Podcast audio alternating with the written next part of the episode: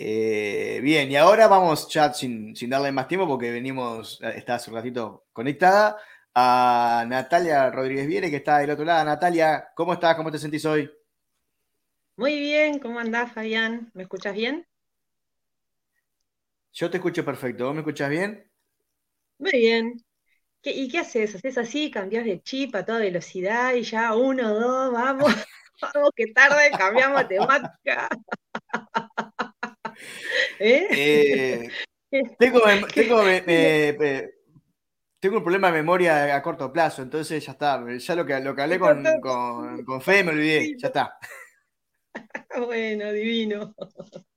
Bueno, ¿cómo andás? ¿Todo bien? Acá continuamos. Muy bien, la verdad que, contento. Este, la verdad que un tema, un temún el que tiró Fede, que te deja ahí pensando un montón de cosas, porque uno más o menos maneja eh, alguna, alguna idea de los temas que traen cada uno de los columnistas, pero yo siempre me voy con, mucho más eh, aprendizaje de lo que, del concepto que, tenía previamente, así que es, es, algo genial, que me gusta mucho eso. Buenísimo, muy bien. Bueno, vamos a compartir entonces un poquito más. Estuvimos hablando sobre los órdenes del amor para quienes no vieron los programas anteriores, vamos a hacer un pequeño repasito para que quede encuadrado y tome sentido lo que voy a estar compartiendo hoy, que es un poquito la historia de las constelaciones familiares, quién las creó. Ahí, ahí, así te veo más grande. Sí, que quedaba muy, muy, muy negro todo lo... No, así te tengo, porque si no es como raro que, quedo como hablando sola. Me gusta saber que estás ahí, Fabián.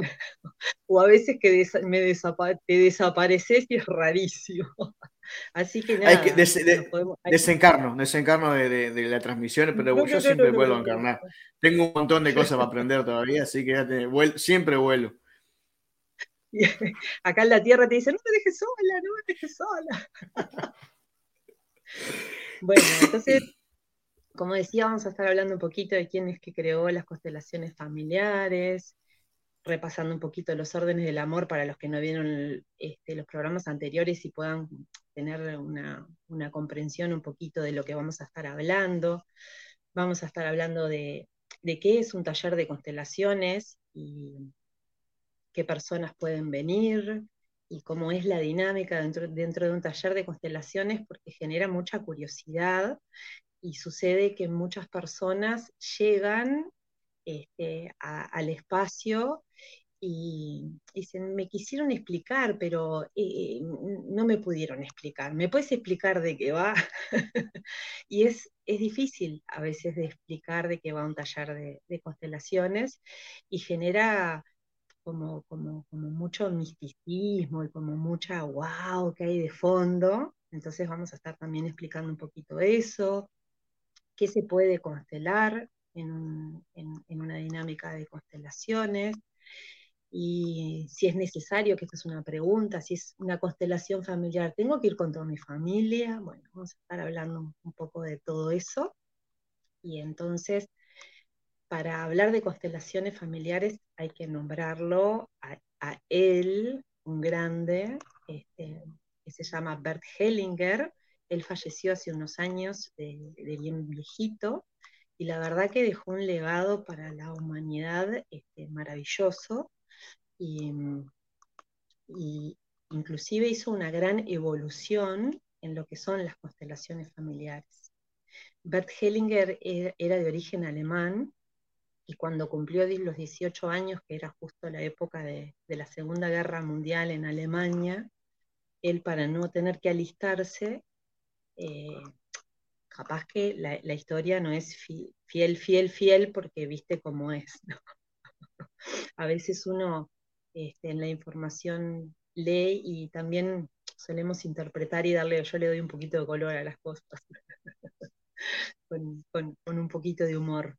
Este, entonces él se va como, misionero, se, se, hace sacerdote, se hace cura y se va como misionero con los zulúes África, donde ahí viven 17 años más o menos.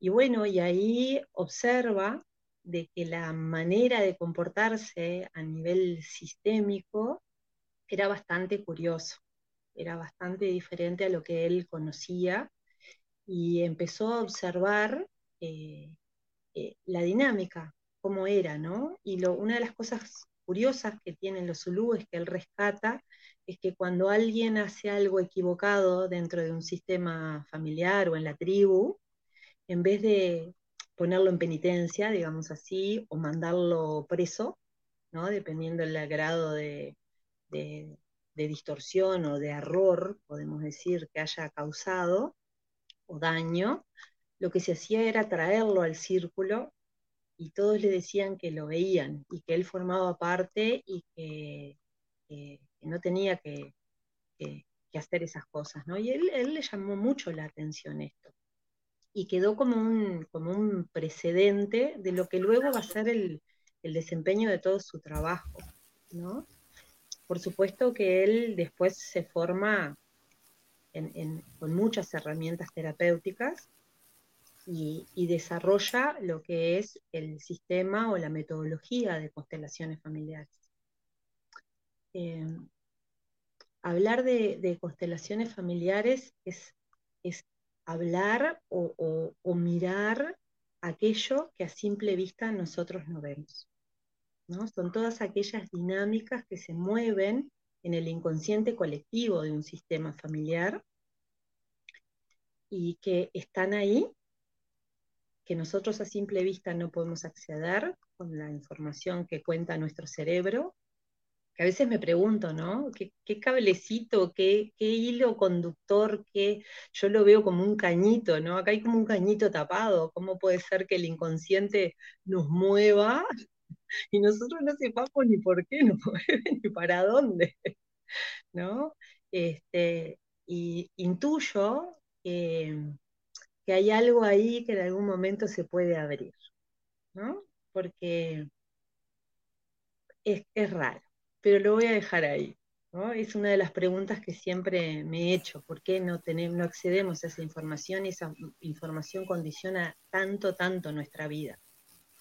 ¿Me ibas a decir algo? Como, sí, como que no, no, a, veces pasa, ¿no? en toda esta, vos con las constelaciones y un montón de cosas, bueno, Fede hoy que hablaba del karma, ¿cómo, por qué uno no no tiene el acceso, capaz que es esto que, también nos pasa, que eh, nos empezamos, a, entre comillas, a contaminar con, las dinámicas cotidianas, la, familia, la cultura, eh, la política, los cuadros, el cuadro de fútbol, la religión, este, y, hace como que haya un cierto ruido en, la conexión con la información. Este, habría que, saber o, poder eh, tener quizás una conciencia, ver qué, pasa en nuestra mente cuando recién nacemos, ¿no? Y, qué es la información que uno, con la que uno conecta en ese momento. Eh, pero sin duda para mí el, mundo este que nos inventamos eh, interfiere en, ese, en poder conectar más directamente con esa información. Sí, o podríamos pensar que capaz que hay algo que está vedado para nosotros, ¿no? Sí, sí, eh, hay, muchas, hay muchas eh, filosofías y, culturas que, manejan eso, que, que naturalmente hay, hay, hay una, limitante o, un velo a, esa información eh, con, algún, con algún sentido, porque si uno lo piensa lógicamente, sí, bueno, lo mejor sería que uno tuviera toda la información de toda la memoria, de todo lo que uno viene a hacer acá y bueno, hacelo. Pero para algo no, no, pasa así, de esa forma. Sí, porque a través de diferentes herramientas terapéuticas, de hecho, llegamos a esa información. Claro. Pero hay como, hay que como que reconducirlas, o hay que, o hay que tener un diseño ¿no? particular. Y sin embargo están todo el tiempo operando esa, esa información del inconsciente en nuestras vidas, ¿no? Entonces, volviendo un poquito a, Bert Hellinger, eh, bueno, él comienza a desarrollar lo que son las constelaciones familiares y en todo su, trabajo, estas constelaciones van evolucionando. Las primeras él le llamó las constelaciones familiares clásicas, en donde ahora voy a explicar cómo es la dinámica, no voy a entrar todavía en dónde qué. Luego desarrolla lo que son los movimientos del alma y concluye su trabajo en lo que son los movimientos del espíritu.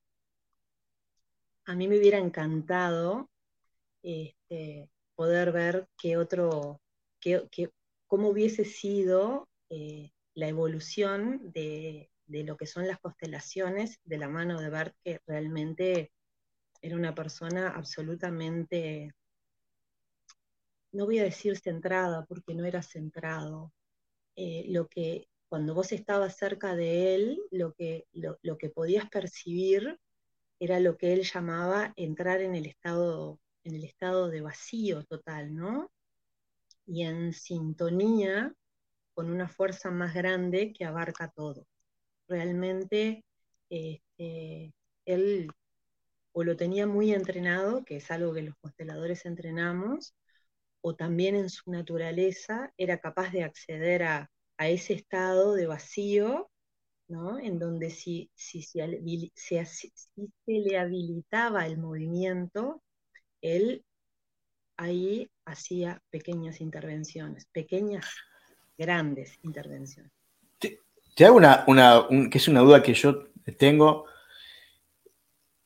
porque esto lo desarrolla él y lo ¿No hubo algo de, conectar con esto que veníamos diciendo, más allá de, porque esta información yo no creo que, que él lo haya inventado, simplemente conectó con esa, eh, esa información o esa herramienta? Eh, bueno, lo, que se dice eh, de Bert en, en, cuanto a los orígenes es que él estaba con un grupo de, de consultantes o de forma, estaba haciendo una formación, había un grupo de personas. Y él estaba trayendo, fueron los primeros pasos de lo que es la base de las constelaciones familiares.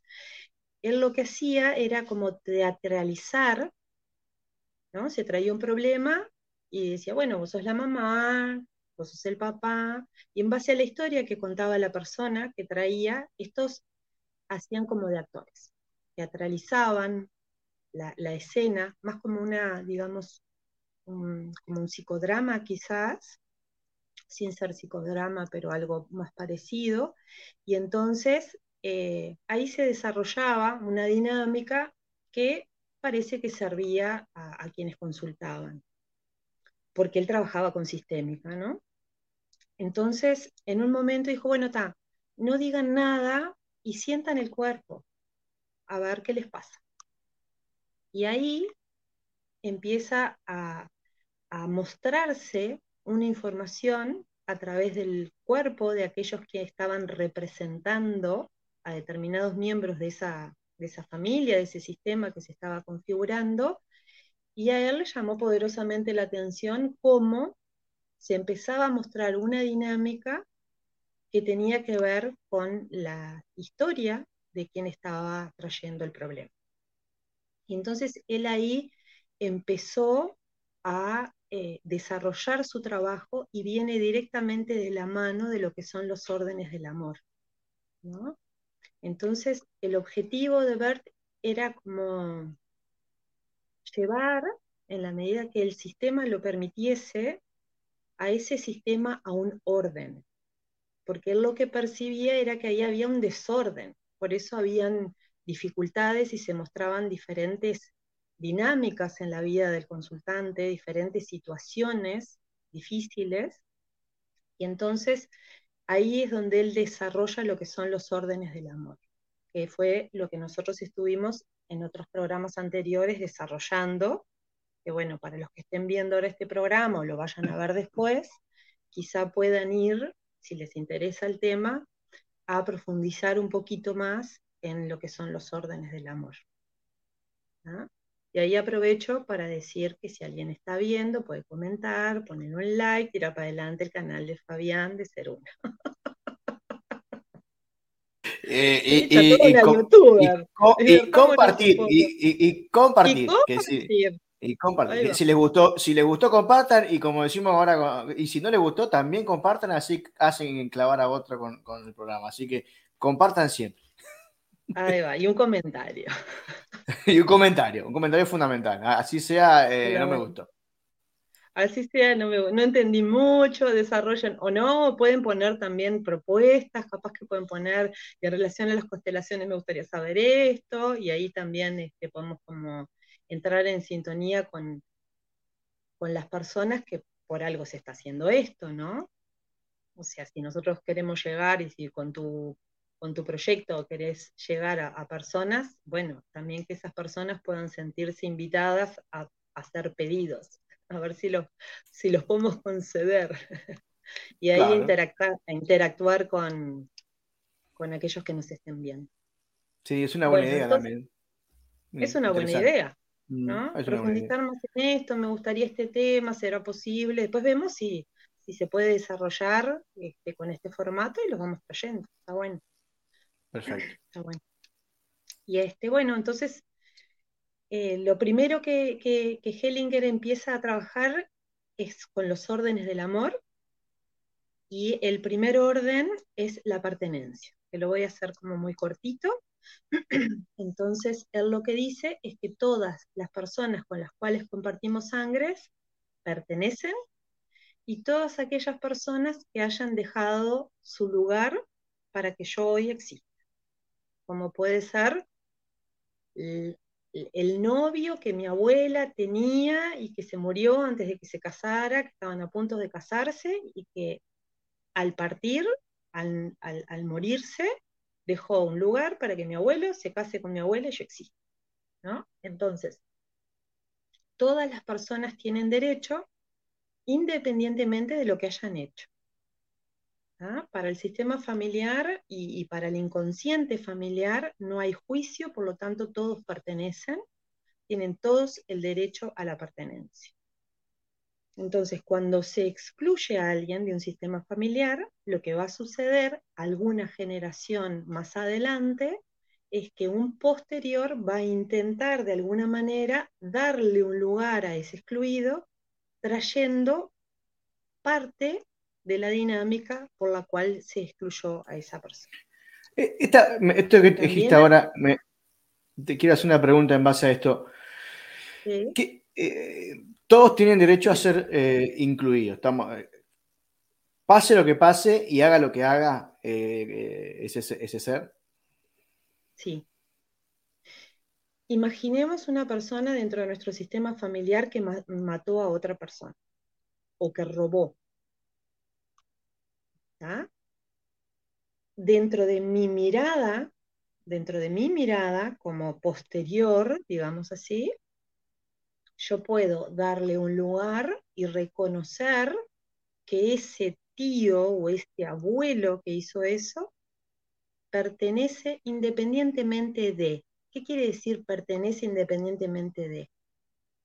Que lo puedo mirar y por más que yo no acepte lo que hizo, porque hay cosas que no son aceptables,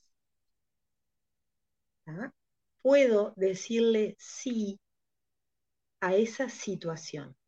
Cuando yo le digo sí a esa situación tal como fue, yo le estoy dando un lugar. Le estoy dando un lugar en mi ser, en mi corazón. Quizá imaginemos que fuese una persona, no sé, una persona violenta. Capaz que yo no voy a visitar más a mi tío. Pero dentro de mí, de mi corazón, de mi ser, yo lo puedo mirar a pesar de lo que hizo. Y no excluirlo de mi mirada interna. Aunque yo no lo vaya a ver en, la vida, elija no compartir un espacio porque quizá su comportamiento me afecte a mí, pero lo puedo mirar con buenos ojos y decir, vos también perteneces a esta familia independientemente de lo que tú hagas. ¿no? Yo te veo, como decía este, al comienzo, de lo que le llamó a Bert Hellinger la atención con los zulúes. Te veo, sos parte de esta familia, tenés un lugar en esta familia a nivel profundo. Quizá no en la mesa, porque no podemos compartir la mesa.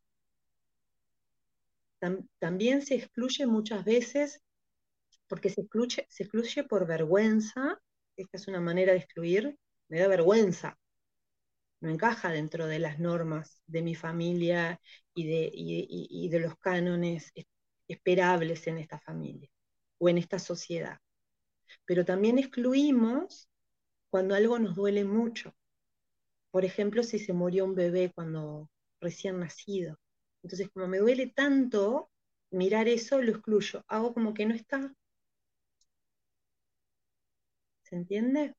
Entonces, el desafío es poder mirar y decir, bueno, a pesar de que no hayas, no te hayas sostenido en la vida, imaginemos que fue el primer bebé de una mujer y después tuvo otros hijos, pero sí poder darle un lugar en el corazón y decir, a pesar de que no hayas estado en la vida, perteneces a esta familia y sos mi primer hijo. Porque la información que llega al segundo hijo, aunque sea el primero vivo, es diferente. ¿Por qué? Porque aquí ya empezamos a hablar del segundo orden que es el orden jerárquico. Si yo excluí a mi primer hijo porque murió a temprana edad y luego nace otro, cuando yo lo integro al primero, al segundo lo voy a mirar como el segundo. Y no le voy a pedir cosas de primogénito, porque no lo es. Y no necesito decírselo a mi hijo. Puede que en algún momento lo comente cuando sea más grande, no de niño, no es necesario. Pero a nivel inconsciente, ese hijo que sí nace sabe que no es el segundo, que no es el primero. Y si lo colocamos en el primer lugar al que nació, se va a sentir siempre incómodo, que la tarea o el lugar que ocupa le es muy grande, que no puede ocupar ese lugar le pesa. ¿Se entiende? Sí, totalmente, totalmente. Y, a veces en esto de que eh, pasa con, los niños que los padres, no, sé, no sé por qué reacciona así o no sé por qué eh, le pasa lo que le pasa o está todo el tiempo eh, como, es, decís vos, incómodo o desencajado o fuera de lugar. Y, a veces que puede, puede ser una, una, de las cosas eso, ¿no? Que tiene, este, tiene mal el orden, está desordenado inconscientemente. También voy a decir algo, porque a veces cuando escuchamos la información, lo tomamos como una verdad absoluta. Claro. Y lo queremos encajar en nuestro sistema el hecho de que yo haya perdido un hijo recién nacido no necesariamente va a implicar una dinámica para el que sí nació. La información está ahí, puede que esa información se muestre y se active o no. Porque si no agarramos esto como fórmulas. Eh, eh, yo siempre digo, es, es lo general. Eh, es, para abordar el tema de una manera general. Después siempre hay que, hay que ir caso a caso y, la individualidad de cada historia, ¿no? Exacto, lo que sucede es que cuando nosotros accedemos a esta información, lo que solemos hacer es, tenemos la información y la queremos encajar en nuestro, en nuestro problema. Y en realidad cuando nosotros miramos tenemos que ver cuál es el problema y ver a qué dinámica obedece. Entonces, mucho cuidado con tomar lo que a veces decimos de esta información como una verdad absoluta y, encajarla ahí y hacer de una situación no problemática un problema. O, agarrar y decir, eh, eh, porque también ha pasado, todo, el problema A tiene el, origen en, el B. y, también ahí estás haciendo como una, eh, como forzando lo que vos decías, la, información a, explicar, que también me parece que es algo que, a lo que nos tienen acostumbrados, ¿no? Esto de, querer eh, darle una sola explicación, una sola solución, un solo eh, remedio, una, a, todo, que todo se explica en base a una sola cosa y en realidad las historias son más complejas y más profundas de lo, que puede ser una, una explicación general, ¿no? Exacto. Y además también porque una de las cosas que yo he visto es que nos distraemos con esa información en vez de mirar quizá lo que tengamos que mirar en nuestro sistema.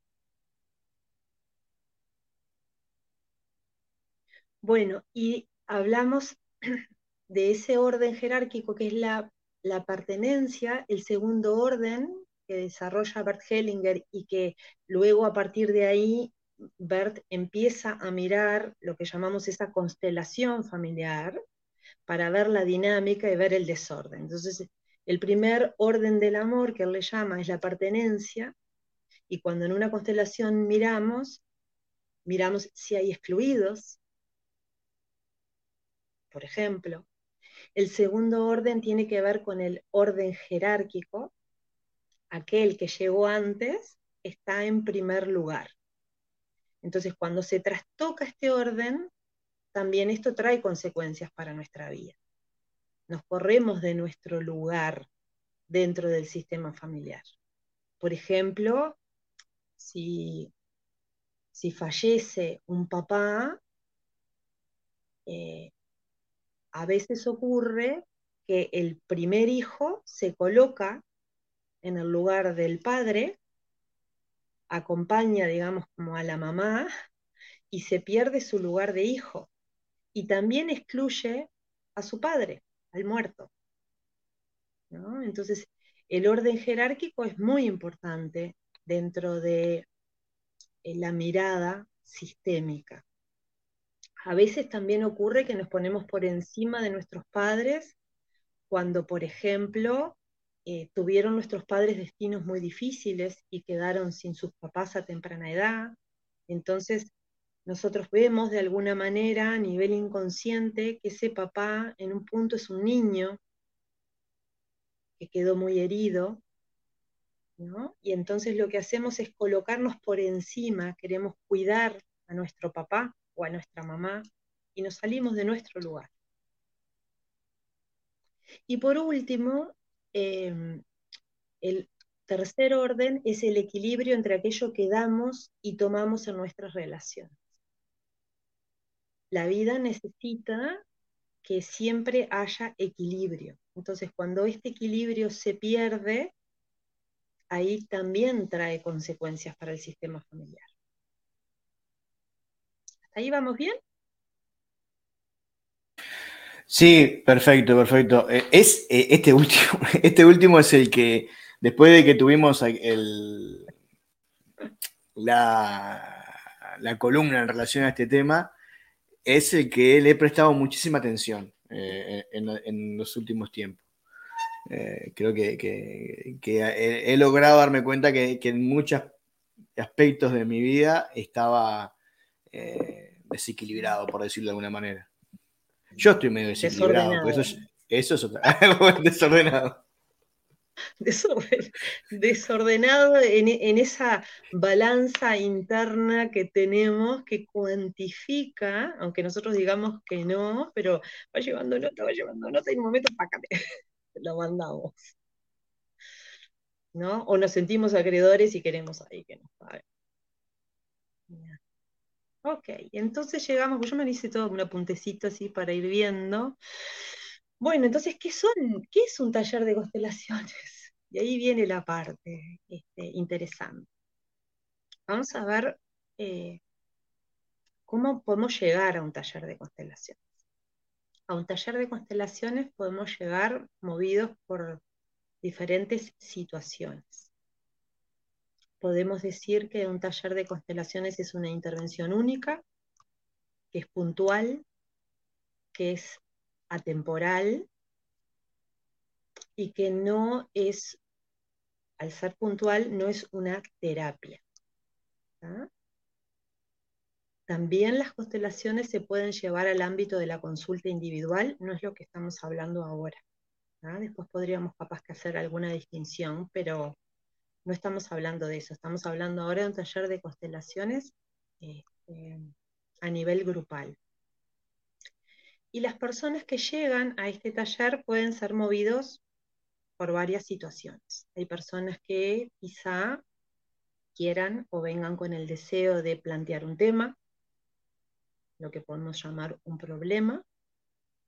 Hay personas que vienen a participar y se puede hacer tanto desde la observación como representando. Y ahora voy a ir explicando cada una de las partes. Aquella persona que llega, porque las constelaciones eh, generan como mucha curiosidad.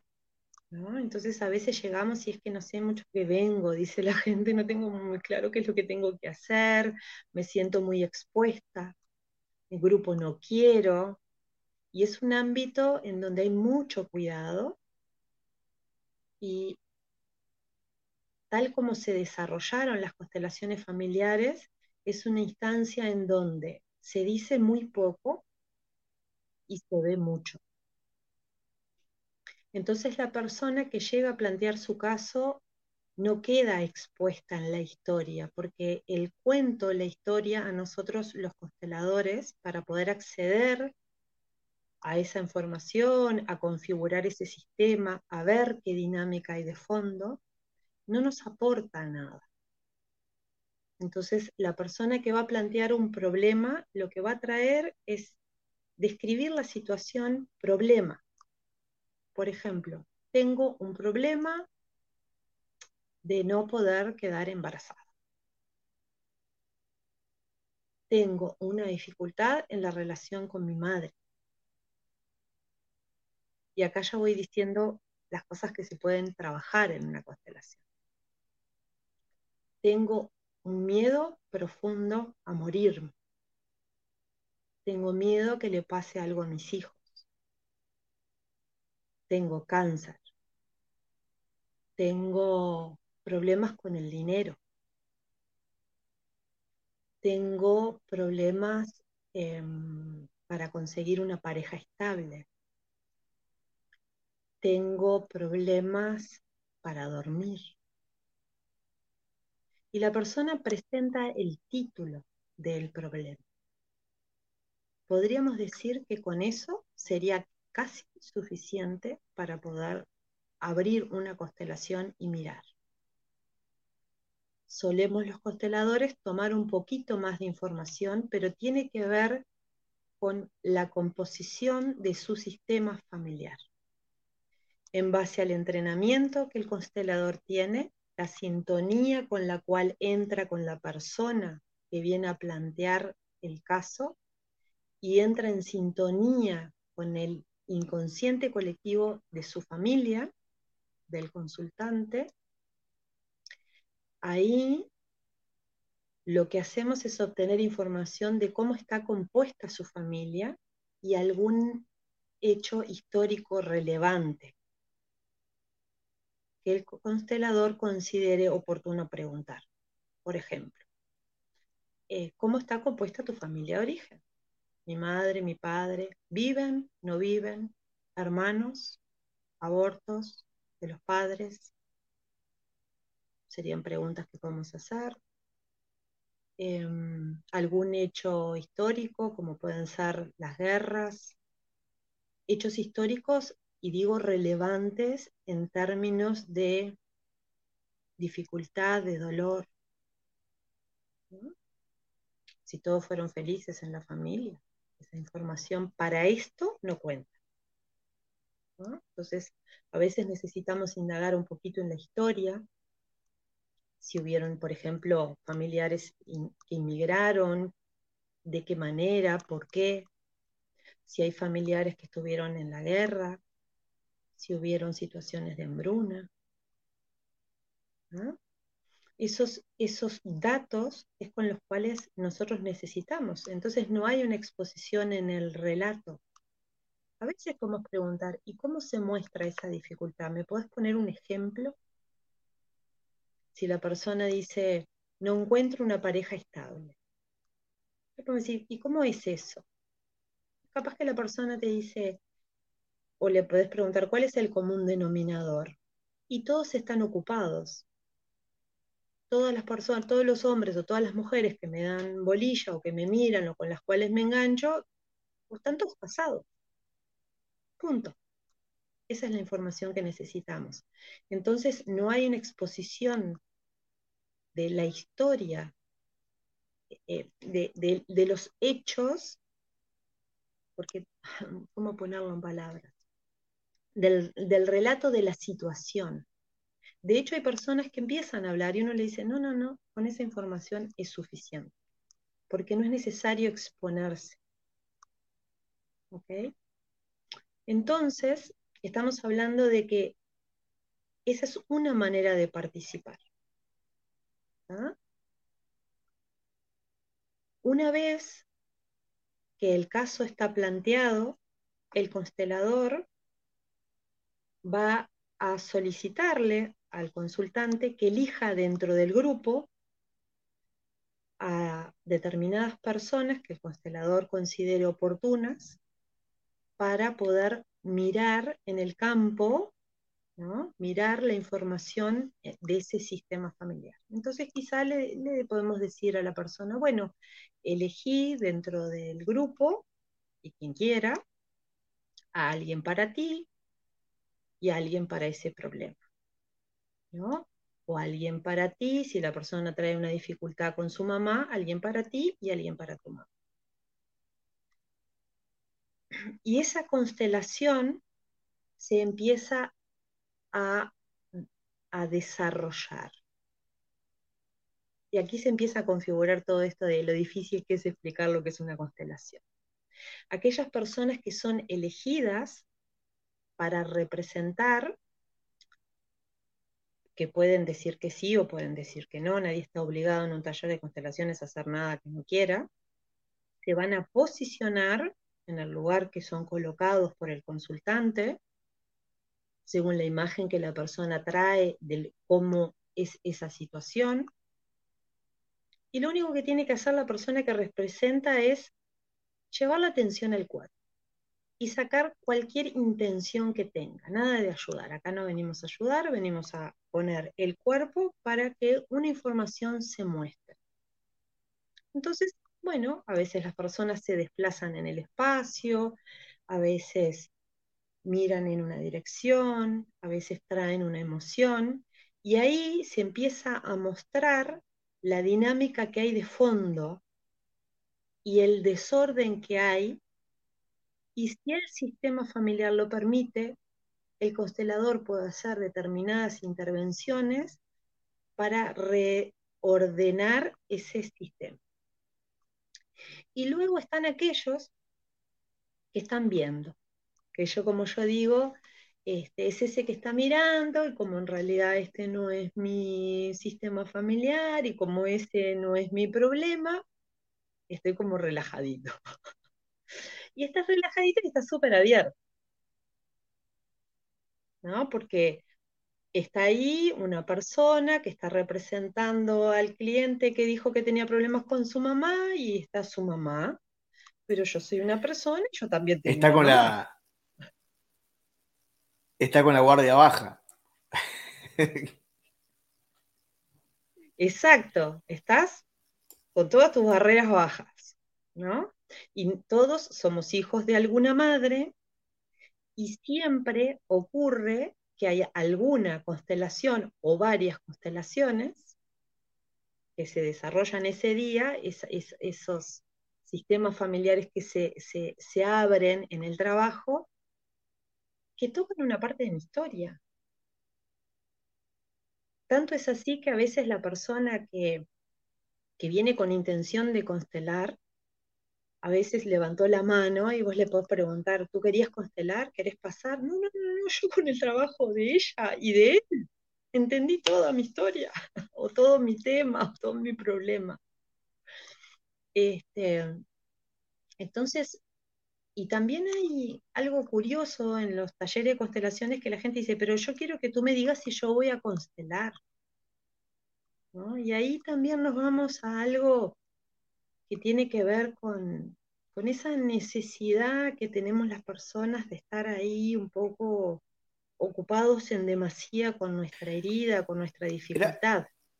una, de una cosa yo quería, una, una interrogante también que tenía, ¿cómo, cómo es el tema de las expectativas de, los seres que van a participar, porque me imagino que del tema que, lleven depende mucho de las expectativas, pero a veces también eh, las constelaciones familiares ya generan como una expectativa distinta o, especial. Mi, mi, percepción, no sé si es así.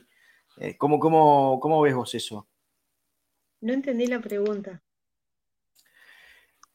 Claro, esto de que vos decís de que a veces em, necesito que vos me digas si voy a constelar o no, o ah. eh, la gente va con una expectativa a veces, a veces mucho mayor de lo que a, esto de que, bueno, voy a resolver todos mis problemas en, un taller de constelación. Eh, ¿cómo, se maneja ese, eh, en general el tema de las expectativas eh, de, la, gente, si, si pasa por ese lado o, la misma dinámica los, va, equilibrando. Hay de todo. Por lo general, en la medida que el, taller se va desarrollando, las personas se van muchas veces que como calmando y, van entrando en, la profundidad del trabajo de constelaciones. Eh, sí hay personas que llegan con, y preguntan, ¿tu taller es muy grande? Van a ver muchas, ¿cuántas constelaciones se hacen? Porque esto es importante también saberlo, que el gran porcentaje de consteladores, algunos no, pero la, la dinámica en sí es que todos los que llegan a ese taller no van a constelar por un tema de tiempo. Esto no quiere decir que no vayan a trabajar y vaya si van a trabajar, si llamamos trabajar, ¿no? Vaya si van a ver, a comprender, a, a, zambullirse en una mirada que no conocían, a salir de ese taller de constelaciones, y no es que le quiera hacer el wow, pero van a salir de ese taller de constelaciones mirando a los otros de un lugar diferente. ¿Por qué? Porque en el taller lo que vemos es que eso que trae la persona en la superficie, que solemos jugar en la vida cotidiana, cuando vemos la dinámica que hay de fondo es como, wow,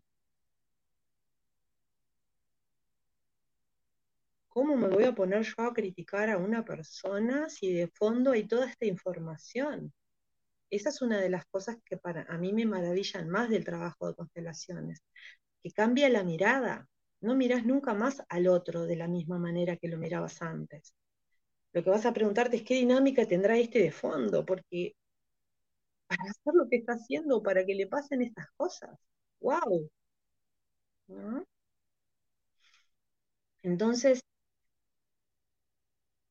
vamos entrando en, ese, en, esa dinámica de taller en donde todos van a ir eh, reviendo pequeñas partes o grandes partes de su historia, independientemente de si constelan o no.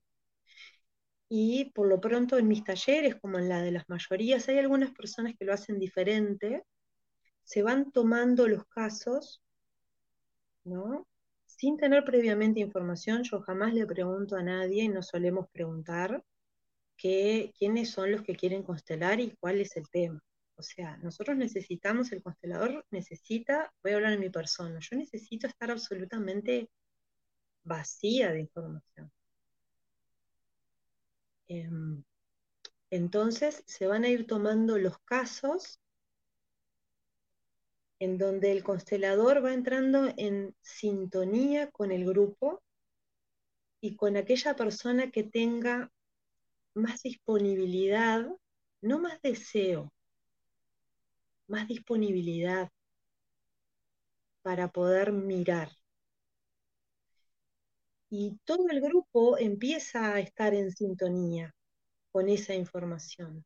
Por lo tanto, el grupo va a tener la posibilidad de tomar información de lo que se abra en la constelación de esa persona que, plantea el caso. Entonces, sí. Mm, sí, sí, sí. a veces quedo ahí, las pausas son un poquito, y quedo como que eh, digo algo, entonces por eso me, quedo ahí.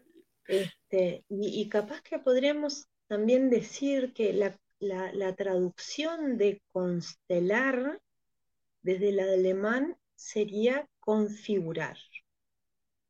Configurar es disponer en el espacio a determinados miembros de la familia que nos permitan mirar la dinámica que hay de fondo. Y a veces las personas dicen, pero no entiendo cómo es eso, mirar la dinámica que hay de fondo. Y a mí me gusta traer la imagen de, de un río, que, viste que el río cuando corre eh, tiene hojitas que le flotan arriba, hay un palito y algún insecto muerto o vivo arriba un palito. Y eso es lo que nosotros vemos. Pero ese no es el río. No es todo el río. Abajo hay otras cosas. Y a veces debajo hay otras corrientes. Entonces, las constelaciones familiares nos permiten con los elementos que la persona trae, con las hojitas, los palitos que van flotando en la superficie. Es lo que la persona ve, que puede decir, hay un palito, allá hay una hojita. Con eso que la persona ve, vamos a mirar lo que hay de fondo. Y si el sistema familiar lo permite, porque ahí tiene que haber una apertura, entonces ahí el constelador puede, si es necesario, intervenir y llevar al orden a ese sistema familiar. Y la persona va a tener una nueva imagen de, su problema. Se va a ir con otra imagen de su problema, con una imagen de solución, que puede tomarla o no, entonces, las constelaciones, y acá, ¡buah! La gente que puede estar escuchando dice, ¿qué está diciendo? Las constelaciones no sirven para nada si la persona no puede tomar la información. Tomar la información es decirle sí a esa nueva mirada que yo no tenía de esto. Y le doy un lugar. Y luego dentro de nosotros empieza a moverse esa nueva información. Y a veces es súper efectivo y rápido. A veces ese movimiento tarda, y, Hellinger lo decía, hasta tres años, el movimiento de una constelación. Eh, eh, esto es importante, eh, me parece interesante lo que acabas de decir, porque a veces uno siente como que uno va y le van a, le van a decir la información y qué es lo que tiene que hacer. Y, no, no, te vas con la idea de que bueno, eh, tenés, te van a decir tenés que hacer esto y esto y esto y esto. Eh, bueno, de hecho, De, de, hecho, si hay algo que la persona no tiene que hacer, es algo. Más que darle un lugar a la nueva imagen. Eso es una de las cosas más complejas para nosotros que queremos, queremos controlar todo. ¿Qué tenés que hacer después de un taller de constelaciones familiares? No hagas nada. Dale un lugar a esa información. No repitas la frase, no cuentes la historia, nada. Deja que esa información que se muestra, que estaba de fondo, y con esa nueva imagen que se ordena, ¿no? poder mirar y decirle sí a esa nueva imagen. Que de hecho lo hace la persona mientras que está sentada ahí, al lado del constelador. Y eso de alguna manera también es parte del arte, llamémosle arte, del constelador, es acompañar a la persona a que pueda tomar esa imagen, esa nueva imagen de solución.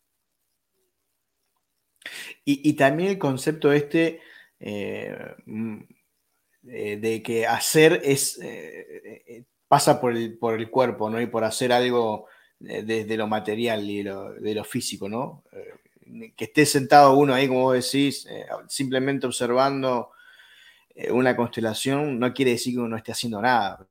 De hecho, lo, argumentaste minutos antes. Y, y, después determinado que uno no haga, entre comillas, nada, no quiere decir que no esté pasando nada o que uno no esté haciendo eh, al, dejar que la información entre, como vos decís, que no esté haciendo algo. Y lo está pasando por el cuerpo. Quizá la persona desde el racional no termina de entender.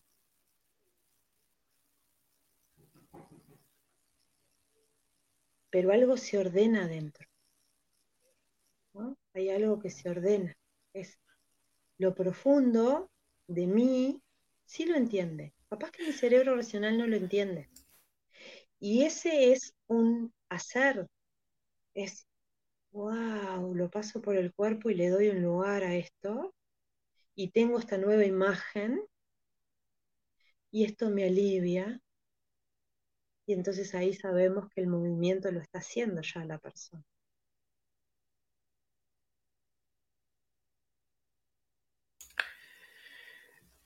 Nati, son las 8 y 40, nos hemos pasado un poquito de, tu, tiempo de columna. No es para eh, echarte ni mucho menos, pero este, no sé si vos tenés otra cosa que hacer, sino irse, irse cuando vos te tomes el tiempo, te quiero decir que te tomes el tiempo que, quieras para, para ir cerrando la columna, no hay, no hay apuro.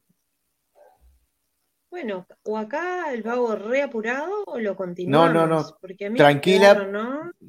Por eso te digo, o, el, programa va hasta las 9. Eh, yo tenía otro material que lo puedo usar para el próximo programa, no hay problema. Por, eso te digo. Eh, o, podemos, retomarlo en la próxima, hablar un poquito de qué es un taller de constelaciones y qué se pueden trabajar. Vamos a tomarlo en la próxima. Yo sí, si, si vos tenés tiempo y te parece, yo no tengo ningún problema en cerrar hasta las 9 contigo y cerramos en estos 15 minutos de forma ordenada el... vamos, a tratar de, de ahí, de acomodarlo y redondear. Dale. Una pregunta que se hace mucha gente, porque vamos por estas como cortitas y no entramos tan profundo. Este, primero déjame ver a ver si me quedó algo importante para decir de lo, para que no quede colgado. Em,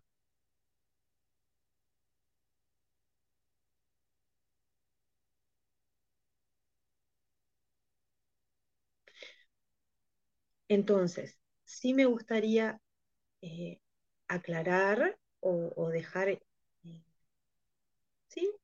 Claro que todas las personas que llegan a un taller de constelaciones, independientemente de si plantean su caso o no, plantean un caso o no, todos, todos, todos se van a llevar algo que los va a ayudar a profundizar en la mirada hacia ellos mismos, van a haber ordenado cosas del sistema familiar propias, independientemente de no haber planteado su tema, se van a llevar una experiencia si es que representaron eh, muy profunda. Muchas veces nos toca representar una situación que tiene mucho que ver con mi historia y entonces me ayuda a ordenar mi propia historia. Y muchas veces representamos informaciones que nosotros ni nos imaginamos que alguien pueda estar pasando por esa circunstancia. Entonces nos abre la mirada a observar a los otros con otra perspectiva. Quizá yo nunca viví una situación de violencia en mi familia, quizá no es la manera con la cual yo me mueva en mi cotidianidad o esté muy lejos de eso. Y tal vez en una constelación me toca representar un perpetrador. ¿no?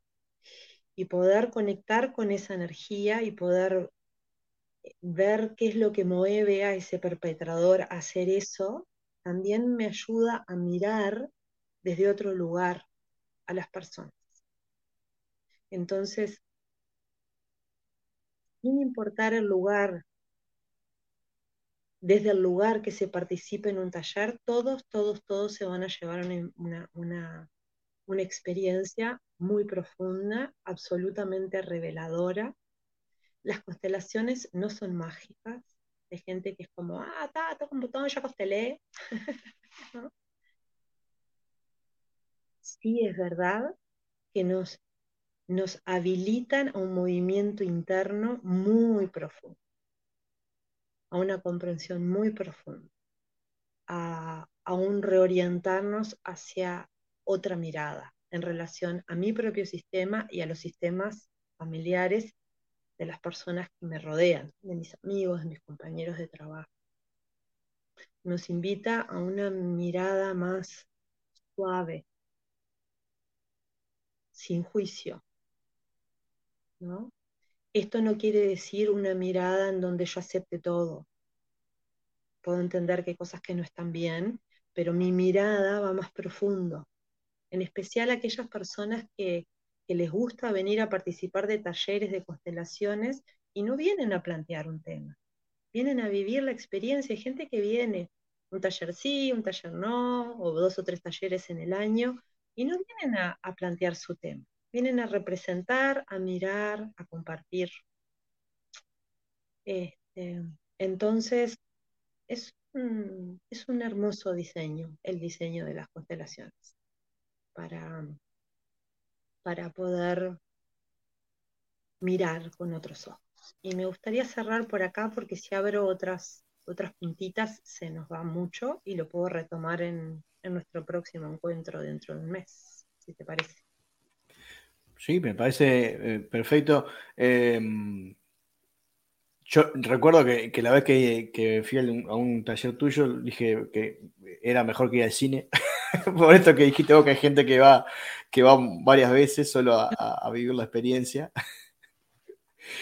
Este, pero sí, es, interesante y, y principalmente em, es como que, por lo menos yo, este, cuando vos dijiste que uno tiene que liberarse de, las intenciones, esto que cuando uno eh, participa activamente, entre comillas, eh, eh, va.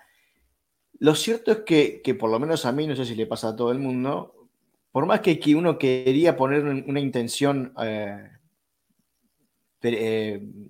propia, la dinámica, el sistema te llevaba por ir a, donde lo que demandaba el, sistema y, eso también eh, es interesante porque es algo que a mí jamás nunca me había pasado. Entonces, yo que soy muy necio y muy de, querer eh, controlar las cosas, ah, no, fue nada fácil poder, poder llegar a eso y no, lo logré. Este, entonces, eh, y es verdad que, tanto a ver si te voy entendiendo, porque creo capaz que las personas, capaz que se confunden, ¿no? Si no es así, me corregís, Fabián. Sí. Pues lo que decís que vos venías con una idea y en la medida que se fue desarrollando el taller, te fue tomando tanto la dinámica del propio taller que tus ideas preconcebidas que traías quedaron por ahí. Eso es lo que no, eso sí, también me pasó. Pero ah, yo me refiero a cuando, cuando uno participa, yo me tocó participar de, alguien estaba constelando y yo participé ahí eh, de, la dinámica, eh, representé. y, querer, pues, ah, eh, yo decía, bueno, acá, acá voy a hacer tal cosa. y no, no pasaba por ahí, había algo que, me, que me, impedía poner adelante mi intención por, por encima de lo que eh, estaba pasando ahí en, la dinámica. Eh, fue, lo que me pasó a mí, no sé si, le pasa a todo el mundo. Sí, le, pasa a todo el mundo y si el constelador entrenado puede ver que hay alguien que está poniendo de sí o se dice, no ayudes, porque lo que necesitamos es que la información de la dinámica se muestre, o a veces y no porque las personas no puedan, todos pueden representar. Mm. A veces ocurre que la persona, por ejemplo, la eligen para representar algo muy similar a su propia historia y queda enganchado en su historia y no se puede abrir al movimiento. Entonces, algunas veces, muy pocas veces, los consteladores les preguntamos, esto tiene que ver con tu historia personal, ¿verdad? Por ejemplo. Y la persona dice, entonces este cambio, ¿te parece? Sí. Eh, si no es así, todas las personas centradas en su lugar van a ser tomados por la fuerza del campo, van a ser tomados por la dinámica que, se, que hay de fondo de ese problema y los va a conducir a mostrar esa información. Voy a hacer para cerrar una, una pequeña anécdota que me parece muy divertida, que la uso mucho, este, con todo respeto a la persona, que, no la voy a nombrar porque tampoco sé ni cómo se llama, una situación, y acá cerramos, Fabián, cuando yo estaba haciendo la formación de constelaciones, este, mi, grupo era un grupo grande, éramos 52, fue la primera generación que se formó acá en el Uruguay, de que primer Semillitas que salimos ahí del centro Bert Hellinger del Uruguay. Y mm, los sábados eh, se hacía un taller abierto a todo público, las personas venían a, constelar con el docente, que es Carlos Bernúez, y nosotros los alumnos lo que hacíamos era participar del taller y bueno, si nos elegían para representar, representábamos. Nosotros no podíamos plantear un tema, no, no, había lugar. Era parte de la práctica eh, asistir a determinadas cantidades de horas de talleres y bueno, si tocaba representar también. Entonces llegó un hombre un poquito más tarde, ya estaba ahí comenzando el taller, y luego en una pausa, luego de haber visto dos, o tres constelaciones, se acercó a eh, un grupito, éramos un grupito que habíamos estado representando en, en, una constelación anterior, y como éramos compañeros de formación, estábamos charlando juntos. Y entonces se acerca el señor y dice, ay, discúlpenme, un señor grande, discúlpenme, yo llegué un poquito tarde y yo no sé, y quiero presentar un caso, pero yo no sé quiénes son los actores para elegir.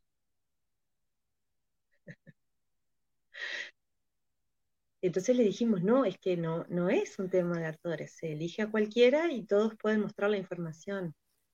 Ah, él quedó con eso, ¿no? Entramos luego de la pausa se elige una persona para traer un caso y esta persona, con casualidad, elige a este señor para representarlo a él. Y el señor dice, pero yo no soy actor. No, no, no, es que acá no hay actores, le dice Carlos. Venga, se anima, pase. Y el señor, un señor grande, se paró y las piernas se le empezaron a aflojar. Y entonces en la medida que las piernas empezaron a aflojar y se iba hacia el piso, decía, yo no entiendo por qué, porque yo no me quiero agachar, pero es que yo no puedo frenar el movimiento. Un poco trayendo como, como algo divertido a, esto, sin perder la seriedad o la profundidad de lo que son las con seriedad, no, profundidad del trabajo de constelaciones, pero tiene que ver con esto que vos decías. El campo te toma y la información te muestra, y este señor arrodillado porque ya había llegado al piso, mira a Carlos y le dice, yo no entiendo por qué me pasa esto en el cuerpo. Y Carlos le decía, es perfecto, estás mostrando una información. Entonces, este, ahí es donde nos ponemos al servicio de esta dinámica y, opera en, el campo y ahí se muestra el desorden y, el consultante se va con un, un sistema con una nueva imagen ordenada de, la dinámica que traía. Nati, ¿cómo te sentiste? Muy bien. Me gustó así más charladito.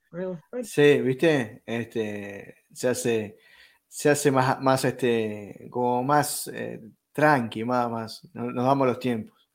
Este, así que, nada, te agradezco muchísimo por, por la columna de hoy. Bien. Bueno, y si alguien está ahí, quiere, ahí sí se había cortado un poquitito. Si alguien quiere dejar algún temita que le interese, puede aprovechar. todos en franquicias. Nati, te mando un abrazo grande. Gracias por todo. Nos vemos dentro de un mes en la pantalla. Nos vemos. Y que, que pase bien. Te mando un abrazo.